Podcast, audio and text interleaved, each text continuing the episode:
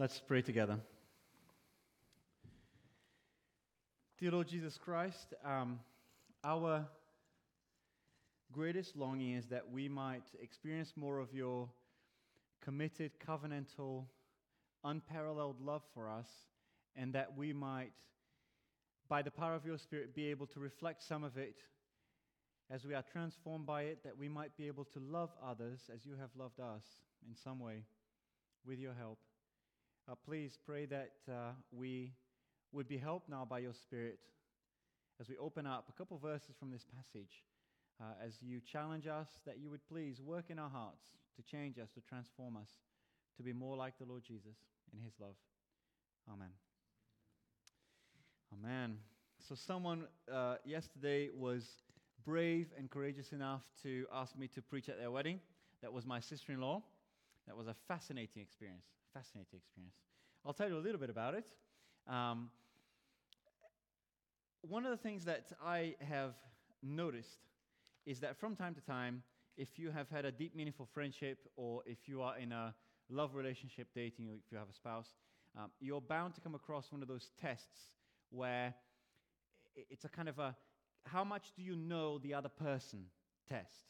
Do you know the ones I'm talking about? It's, it's not just, you know, what's their favorite color. It's kind of, uh, what was our first date like? For some of you who, you know, it's, it's a long time ago, perhaps, uh, perhaps a few decades ago, I don't know, you know. Um, or perhaps for some of you, your first date was a nightmare. I don't know. But one, some of the questions I sent my sister-in-law and um, her now husband included, what was the best date? Okay. Who is the most frugal? Who is the most patient? Who is the safer driver? Who initiated the first kiss? Fascinatingly, the answer to that last question was my sister in law. She initiated the first kiss. I mean, poor guy, he was terrified, wasn't he? If you're watching, Jack, you know. But you were terrified. We know this. Okay? And already there, we come to realize he didn't initiate it. He didn't get all of the questions right. She didn't get all the questions right about guessing what the other person would say. And yet they were getting married yesterday, proclaiming their love for a hundred and some people to hear, making lifelong vows. Surely that means that love, true and meaningful love, can't be based only on how much you know each other. Am I right? Because I've been married 10 years, and I cannot tell you that I know what my wife would do in lots of given circumstances, and I often uh, am on the receiving end of lacking that knowledge. How much knowledge would be necessary for a person to make a decision that investing in someone is what you ought to do, whether it's a friendship or a love relationship? I don't know. That'd be hard to say. The world out there couldn't answer that question confidently. And therefore, love can't be based on only how much you know each other. Love can't be based only on how much perhaps you're attracted to each other. Because obviously, as we, you looked yesterday at the bride and the groom, you know, the poor guy is always, he just never gets any compliments throughout the, the day, isn't it? It's, it's perhaps at best, it's uh, about his character, which is a really good thing, isn't it? But nobody just walks up to the groom and says, Wow, you look so handsome. His mum does, obviously, but not the rest of us who are attending the wedding. And even though he looked at his bride and he said, You are absolutely stunning, you could see in his face, he was just struggling not to cry. Very emotional guy, fantastic guy, Jack, my now brother in law, proudly say. But he knows that her body parts will sag that she will acquire some crow's feet as she ages, that some wrinkles will appear. So it can't be only based on how fit you think the other person is, because that won't last. Love can't also be based only on how you feel any given day. And if you're a fan of Michael Tinker, one of his children's songs is called the Hormone Song, and he just he says it like this: do your feelings ever go up and down? Does your smile ever turn to a frown? Do the tears ever fall from your eyes? And you just don't know why? I mean, we are like this, okay? Even us blokes who are rock solid, you know, of emotional containment. But even then, we're not as reliable as to say, I can command myself to feel this emotion ad infinitum. We can't do that, can we?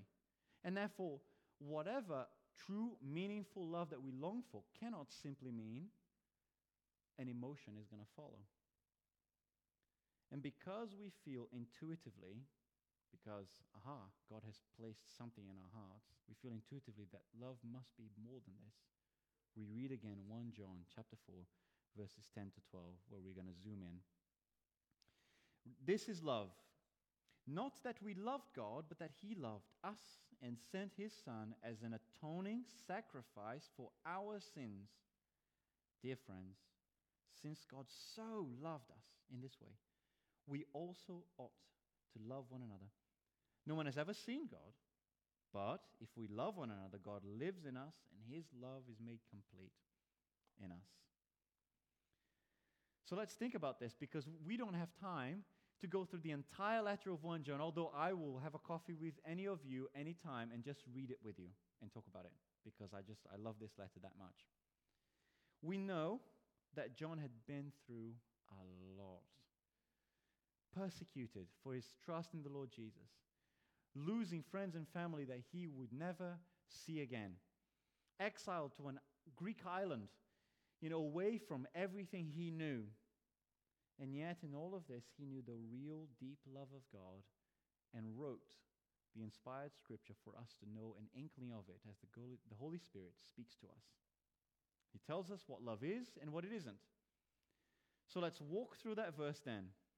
Because number one, in verse 10, we begin This is love, not that we loved God, but that He loved us.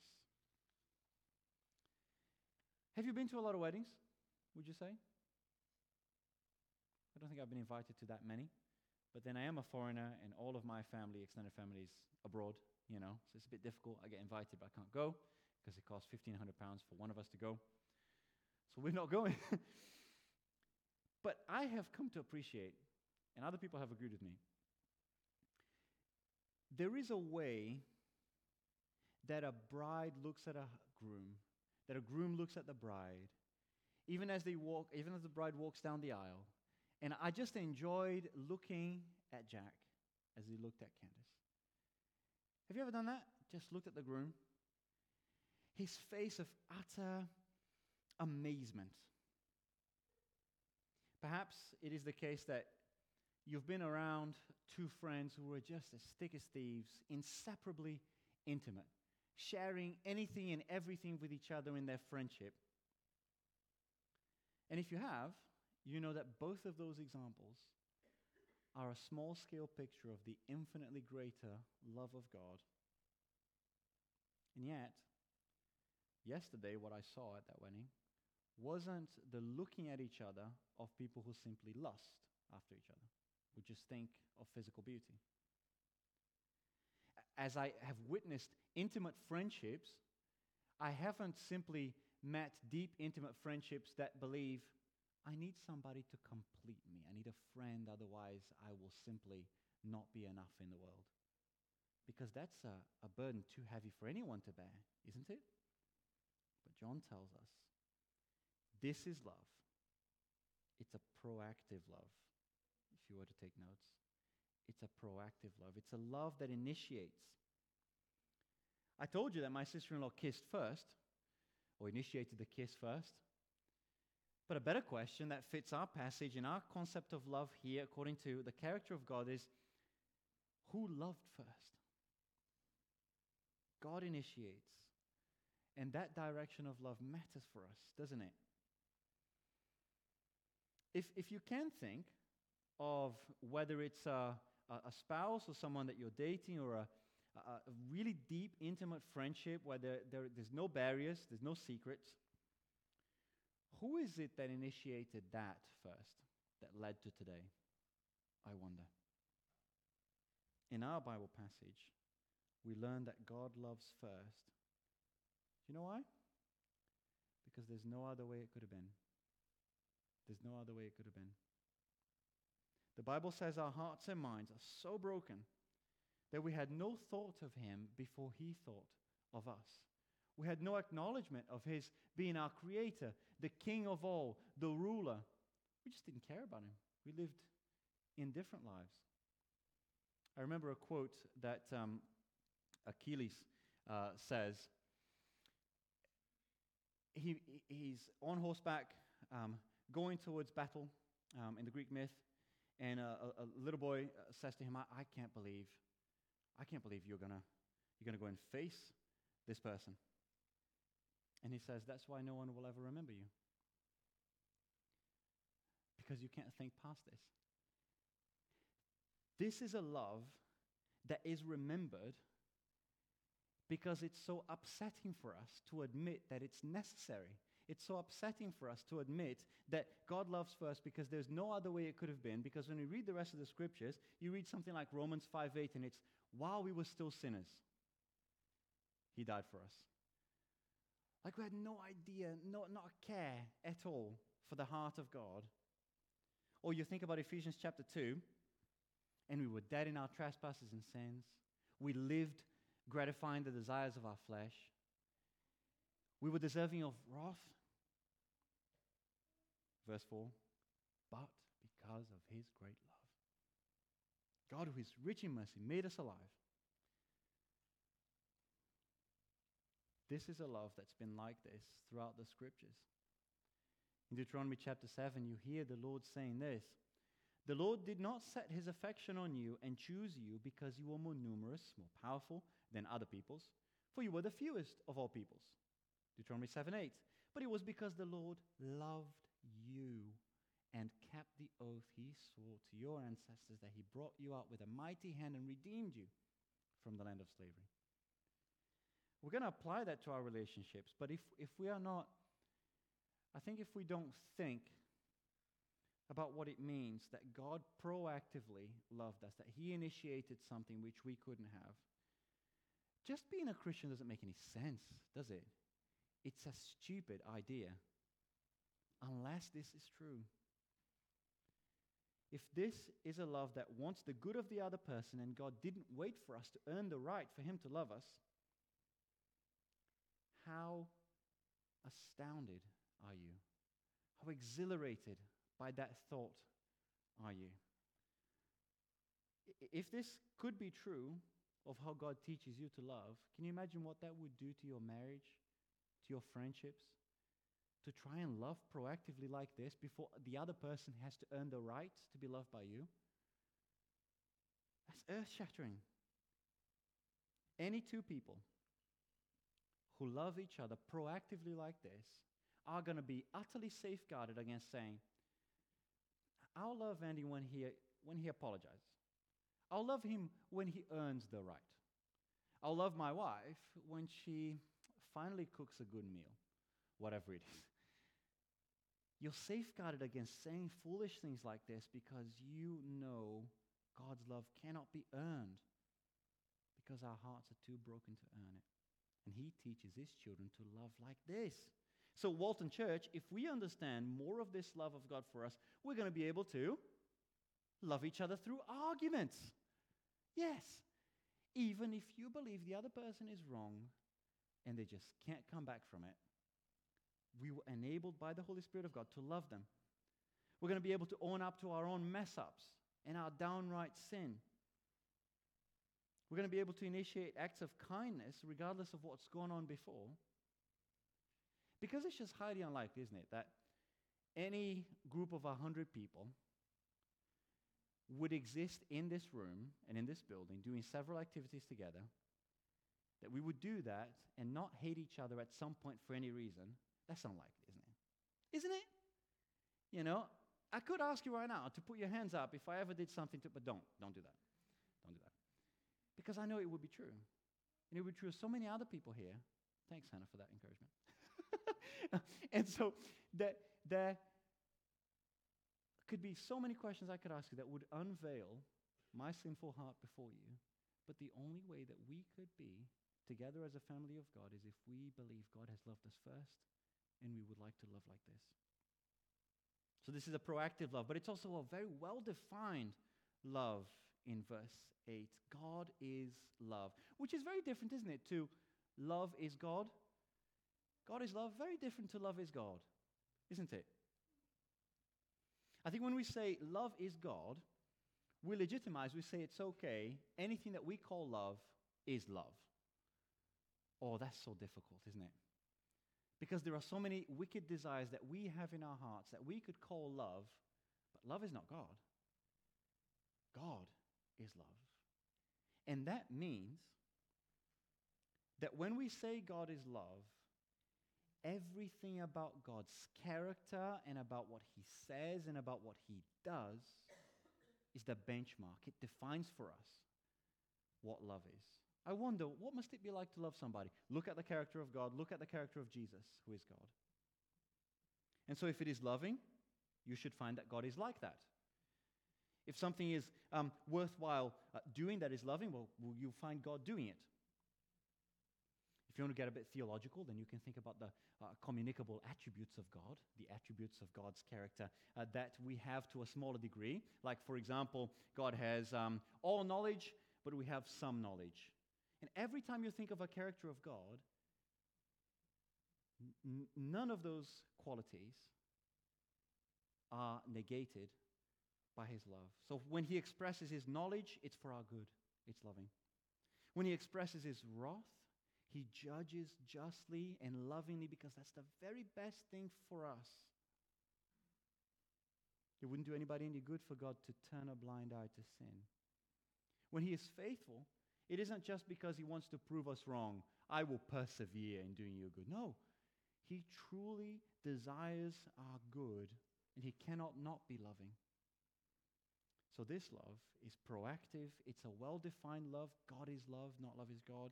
And it's a humbling love. As I walk the streets of Chesterfield, it is easy for me to find examples of the following. As I walk, I see different couples. And more often than not, I see something that makes me think, how on earth did he win her? You know what I mean? Some ugly, sort of uh, unimpressive man, you know?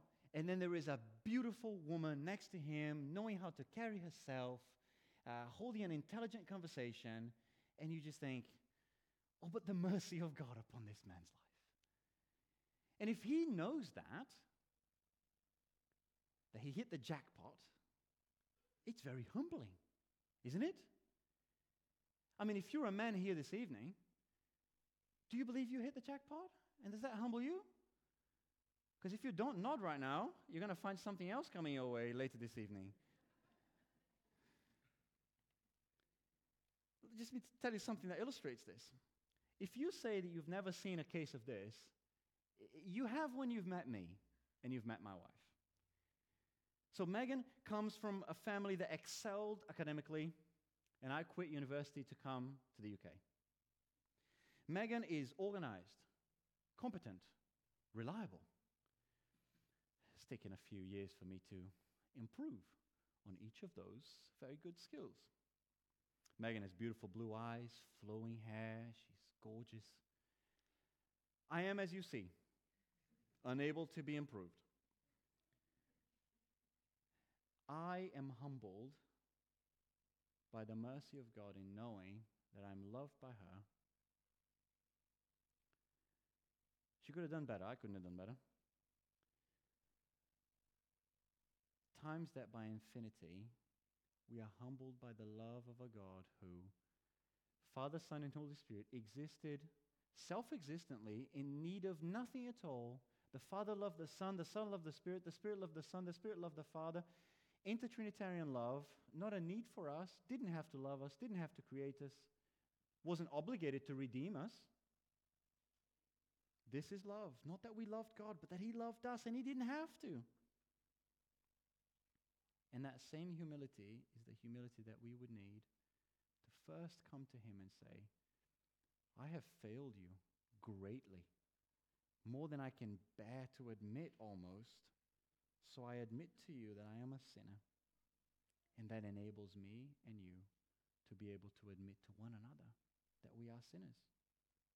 So, children, that gives you license to go to your parents and say, Mother, the Bible says you can't be right all the time because you're a sinner.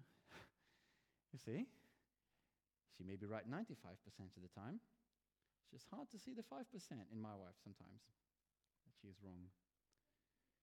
But we continue to be humbled by that love if we know it when we think about how he loved. And he sent his son as an atoning sacrifice for our sins. Think back now to a relationship of friendship that has had a little bit of friction, okay? Maybe a significant amount of friction. Maybe some things were said that would have been best left unsaid, but they can't be taken back. Whether that was a friendship or something you said to a spouse, okay? What have you had to do to patch that up? Okay? Just take a moment. The person next to you. What, what have you done? What have you ever had to do to make up after a fight? Okay? Just, just 10, 20 seconds. Go for it. Tell the person next to you.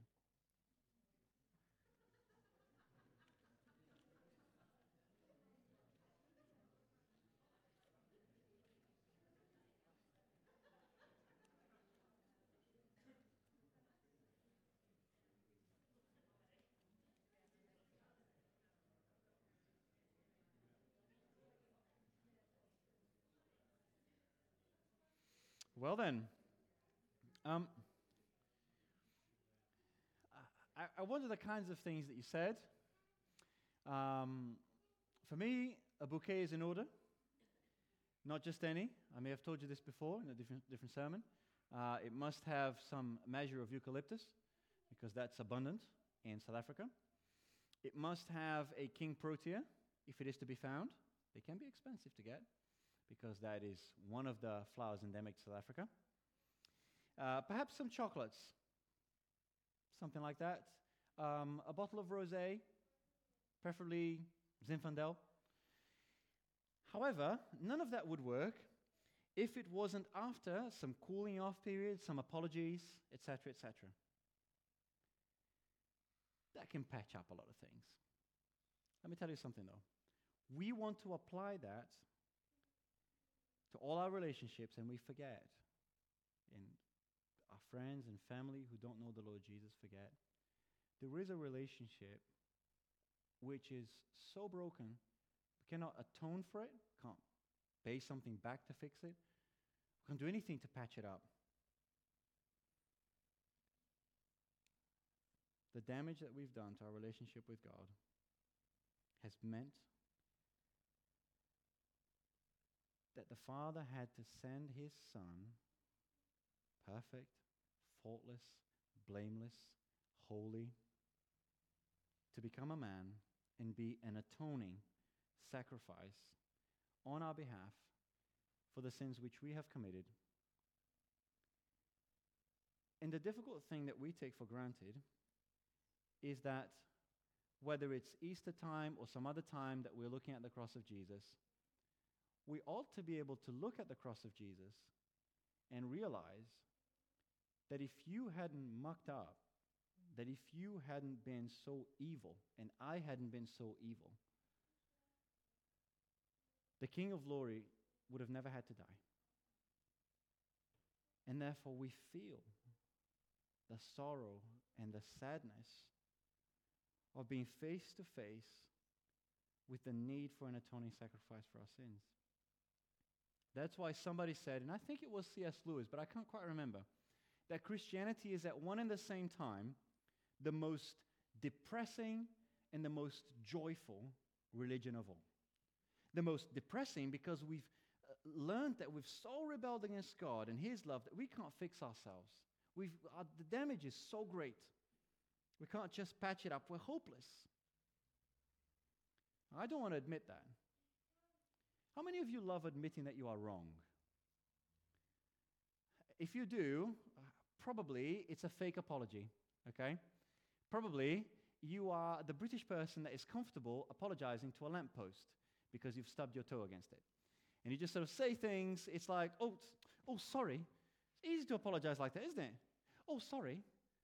Sometimes I make my children apologize to each other. sorry. It is easy to say it like that.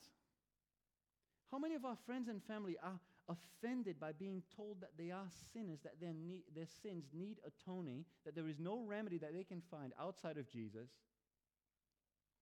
How many of them are upset at that? Why is it that we can understand that there is a cost for human relationships to be healed? Like if we fight someone, we know we can't just waltz in and pretend nothing happened. Why don't we apply that to our relationship with God and come to Him? I'm talking here about the people that I meet that say, well, if there is a God and He exists, I mean, He loves me. And I'm like, is that what you do after you've like really hurt your wife? You know, emotionally? Do you just go, well, yeah, but he, she loves me? I'm like, dude, you got a problem if that is you.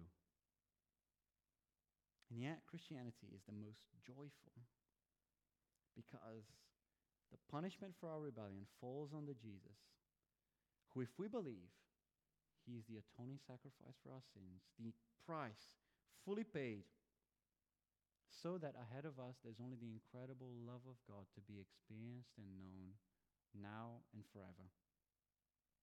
That's why John in chapter 1, verse 4 says, I write to you so that your joy, our joy, may be complete. Because that's joyful. That's why he says in uh, chapter 1, verse 9, that he is faithful and just to forgive, and that brings us joy the joy of being loved unconditionally.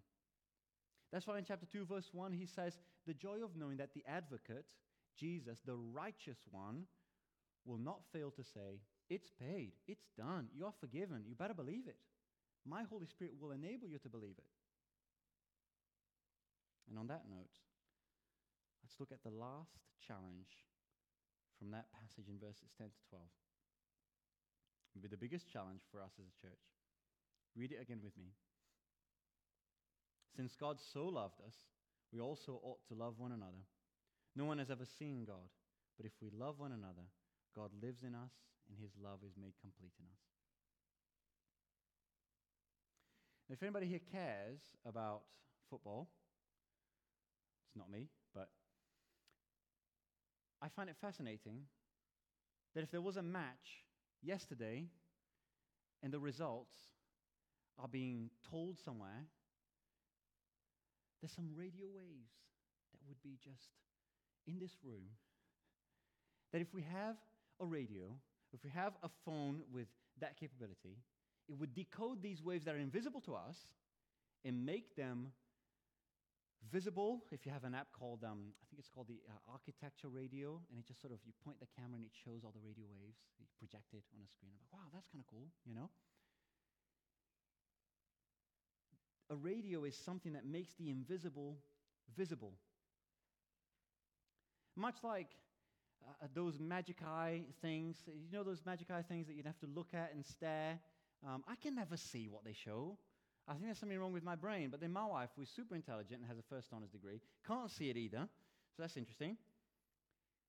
But when I click the button on the website and it just changes the picture, I go, oh, there it's there. You know, I click again and then I can't see it. But making the invisible visible is precisely the job of Walton Church as part of the invisible church of God. Let me explain. God is invisible. No one has ever seen him, John says. A little like the radio waves all around us, but he is here all the same. John tells us the invisible God is made visible when we love one another in the way that he has transformed us to love. His love is made complete in us, it's uh, taken root in our hearts and changed us. And once we've heard, experienced this love, there's only now two choices for us, John says. Number one, we can love proactively, with humility, as God loves, looking at Him sacrificially. Or we can do verse 20. Whoever claims to love God and yet hates a brother or sister is a liar.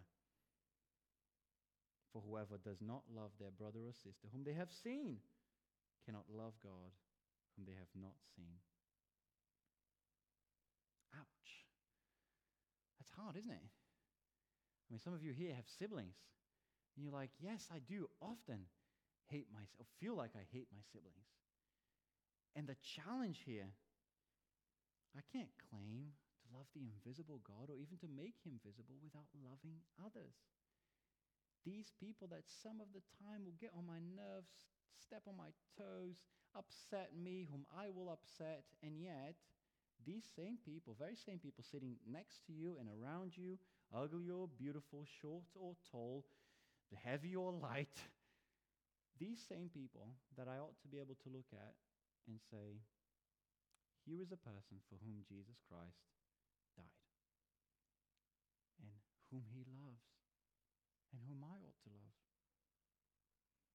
So, anytime now that I feel the lack of motivation to love you, that you feel the lack of motivation to love me. Let's remind ourselves that it's okay to say, you ought. That's what John says. Is duty bad? Is obligation bad? For this generation, it might seem like it, but, but not for John. He says we also ought. And that's why every time we have communion, we meditate on the sacrifice of Jesus, who didn't have to love us but chose to. And we go, okay, this is love. Not that we loved God, but that He loved us. A proactive love, a humbling love, a well defined love. God is love. That He sent His Son as an atoning sacrifice for us. And therefore, I'm not simply depressed and down in the dumps, but I'm joyful because of His forgiveness. And since He loved me like this, I will be able to love others.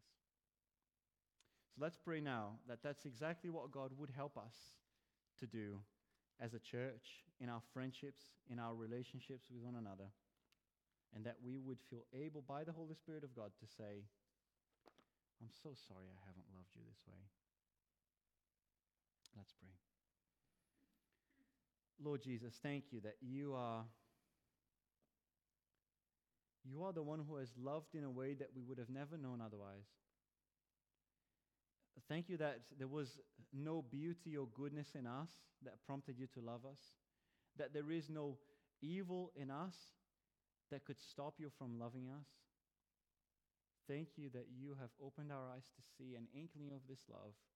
And that for anybody here who knows you, we're going to rest assured we will experience this committed love throughout all eternity.